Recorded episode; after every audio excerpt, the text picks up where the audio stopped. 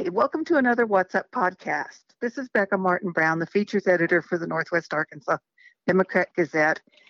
And I'm excited and nervous at the same time to be joined today by Sara Davis Buechner, whose resume as a pianist runs from here to there and includes Juilliard and top prizes in all the world's premier piano competitions. And she's in Northwest Arkansas for a residency with the Arkansas Philharmonic and has already performed at the Walton Arts Center in Fayetteville and at the Momentary in Bentonville.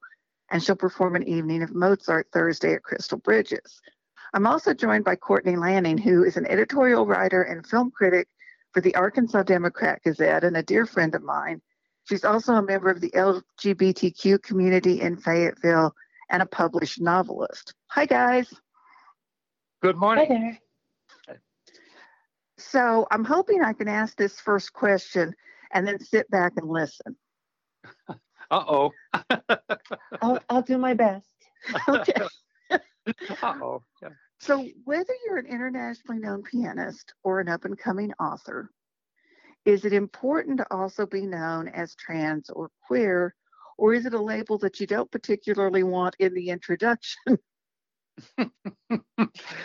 That's a very funny uh, question to put to myself because I remember at the time of my own transition, some 25 years ago, I sort of morbidly told people, I said, doesn't matter how well I play the piano or what I do in music, my obit is going to say, you know, Sara Davis Buechner, transgender pianist. And I, I said that kind of uh, bitterly, but times have changed and I've changed as well. And uh, I think that it is a label that is what it is. Um, but uh, in terms of its importance, I think that sort of comes and goes, it falls and rises like the tide.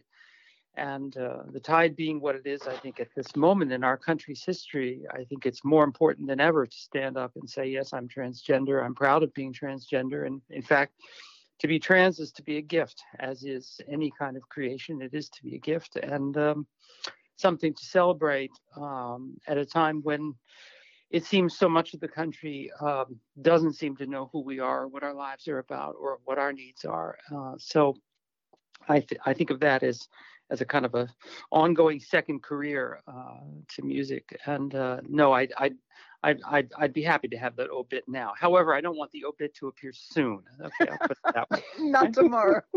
yeah, yeah. Courtney, weigh in here. You know, I, I think it's a tough question. Um, and I think there's a lot of nuance to it, depending on which letter or letters of the LGBTQ plus community you happen to identify with. Um, I think today, uh, transgender individuals are, are going through the ringer in, in certain states of this country harder than others as legislatures push laws that are designed to discriminate and codify trans erasure.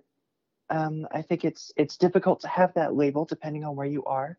So some people are more comfortable trying to fly under the radar. Um, they may just want to quietly live their lives and, and hope hope other people don't realize that they're trans, especially if they have passing privilege. Um, I think after the Supreme Court legalized gay marriage here in America, um, for a while, gay and lesbians were going through a tough time in the spotlight as states tried to struggle with that that codification and legalization of, of marriage.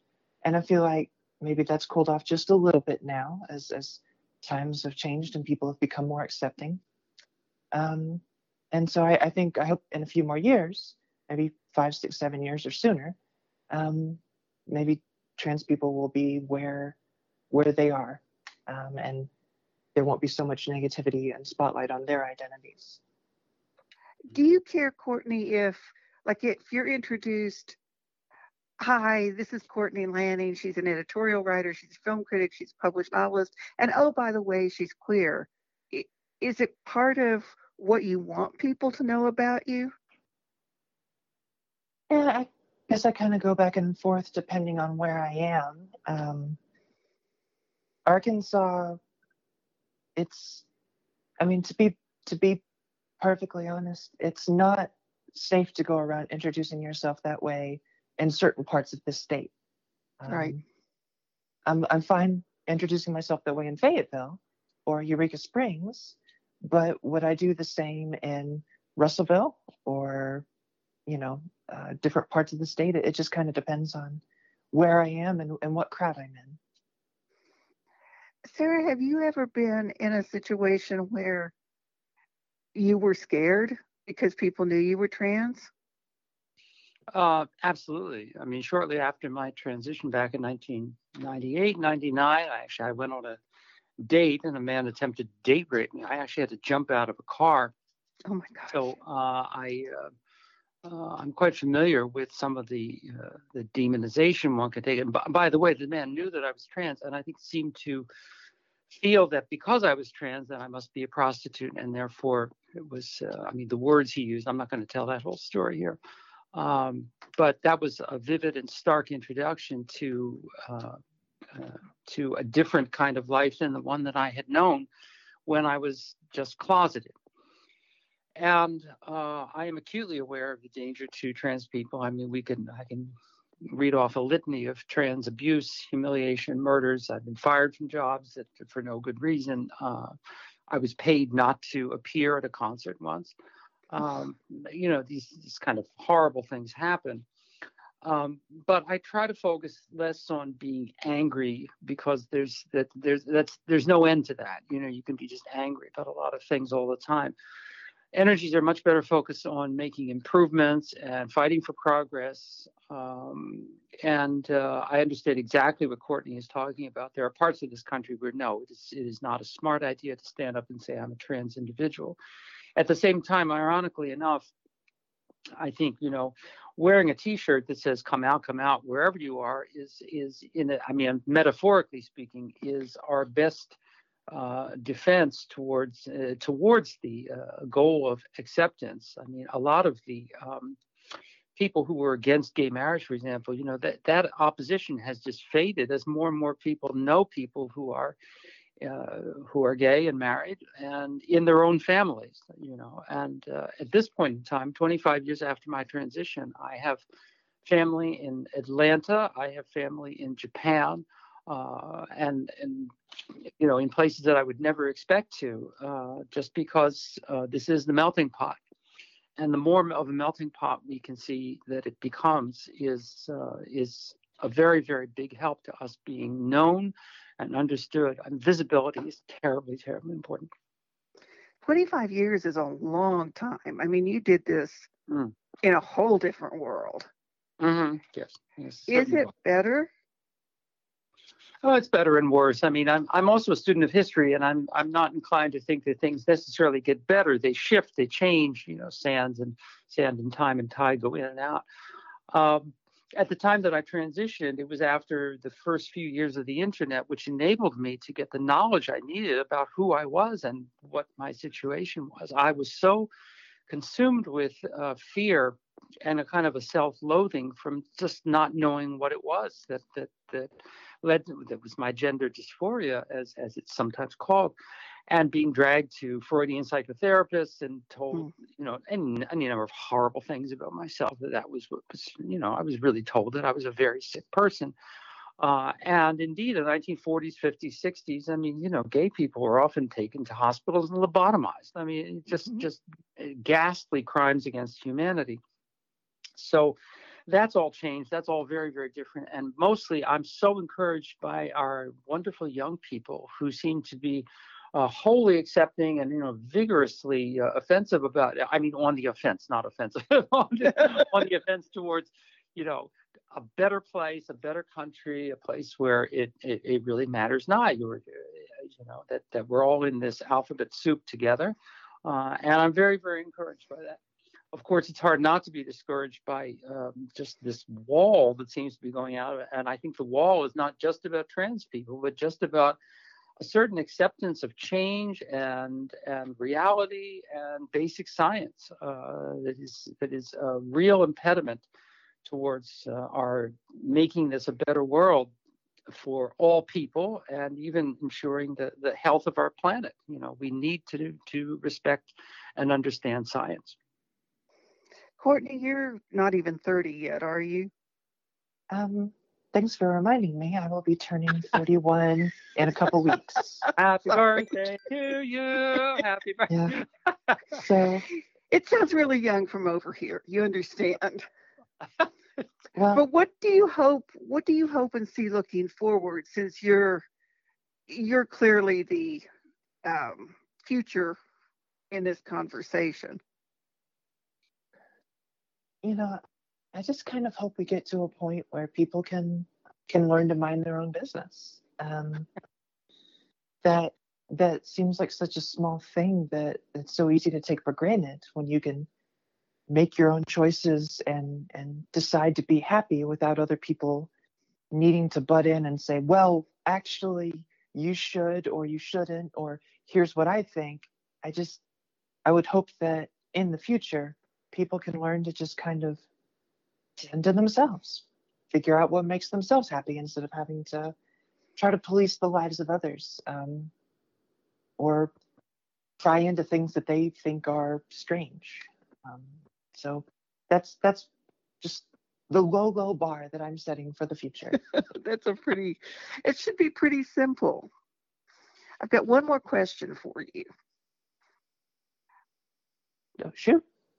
Is is your gender identity always part of your consciousness? I'm going to give you a my metaphor because I don't know how to ask the question.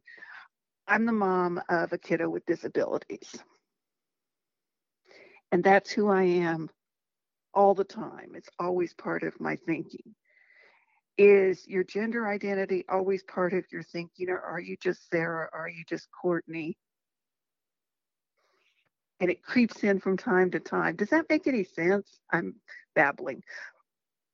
I don't think you're babbling. I think it makes a lot of sense. But I, I want to hear what Courtney has to say because I like to hear the young people talk about um, with, with this this this very issue.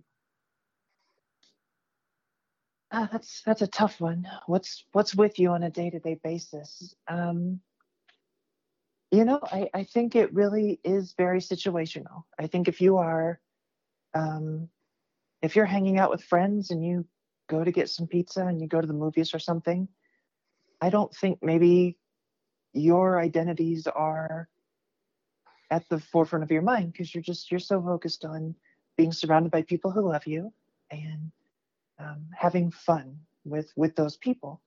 Um, but if you're doing research or if you're out and about and you're surrounded by people you don't know, um, then I, I think your identities start to come to the surface more and they start to capture more of your attention when your brain just has spare time to think about it. If that makes sense. Yeah, I think it makes a lot of sense. Uh, what what Courtney says is is absolutely true. I mean, I'm I'm I feel very very fortunate to spend a lot of my time in the practice room or teaching piano or uh, doing things associated with music. And in the midst of that, gender means absolutely nothing. I, I mean, it's it's you're just in a whole creative sphere uh, that you're you're aiming towards the expression of uh, things that really can't even be described in terms of language but it's it's the day-to-day things that really never let me forget that I am transgender. Say, even talking to you in this interview, you know, I'm, you know, I make phone calls all the time to airline companies or credit card companies, and they always say, "Can I help you, sir? Can I help you, sir?" There's there's this kind of un, unspoken gender thing that permeates all of our culture, and indeed many cultures, if not most cultures, of the world. And at any given moment, you can suddenly be aware that, oh I don't fit into that binary box, you know. Uh, and I think it's it's a lot of the work that we have to do is to make that those boxes keep expanding those boxes till someday, hopefully, they just break, you know. And we don't have to feel so so uh, rigorous about putting people into uh, gender boxes. But I think people of any uh, given, uh, you know uh, what can I say, human human parts. I, am trying to think of a, a, good way to put it. You know, are confronted with the perils of, of nonstop advertising and uh, language restrictions, and as Courtney said, judgmental thinking of others as well. Uh, that make you aware that uh, okay that clan doesn't like my clan so how am i going to respond and what am i going to do about that um, in earlier times, I very often had to deal with harassment on subways and uh, in public in New York City, even. Uh, fortunately, I don't find that that's that's really an issue anymore. I think at least people are aware that that's not okay. So there's been some progress there, um, but long road to go. How have your conversations been at the two performances, Sara, that you've already done? I remarkably uh, well, and uh, I, you know, I've lived in New York City, I've lived in Vancouver, British Columbia, I've lived in Japan. Uh, my brother lives in uh, Lawrence, Kansas, so I'm somewhat familiar with Midwest, but I haven't been here very, very much. And honestly, I, I do think that people on the East Coast sometimes have a very uh, limited uh, sense of uh, of uh, this part of the country. Uh, so, uh, and me too. And and I was I was really kind of blown away by the positive response and and really really really warm comments and full houses and um, people very happy to hear me play the piano as well as talk about um, my gender identity, my my personal story, and also a few thoughts on you know the current situation. And I took a real gamble. I actually used a four-letter word, and people laughed. That, that's, that's a good thing. I mean, yay! I mean, We're making progress. Yeah, the T. Lenny Bruce. so um, yeah, I was very, I was happy, very happily surprised by by all of that. Now, I'm not sure I would bring that show to uh, one of the, the. Courtney mentioned some other areas of Arkansas. You know, you have to be aware of things, of course, but um, I was very, very happily encouraged by uh, what I saw, and particularly as I said always the young people. It's the young, it's the younger people, and by that I mean I mean I'm 61, so everybody's younger than me. But but, but um, yeah, I, me, I feel your pain. yeah, yeah, exactly. Well, we don't need to talk about that today, but but. Um, but I yeah engaged in some really interesting conversations with with uh, young folks who are very very aware of all the social issues of the science issues I mentioned and um, really encouraging. Yay! Well, thank you both so much for this conversation. Sara has one more performance, an evening of Mozart at 7 on Thursday, July 22nd at Crystal Bridges. And you can make your reservations for that at arphil.org. Thank you so much. And this is another What's Up podcast. Please come back for the next one. Thank you. Courtney and Aaron, thank you so much. Take care.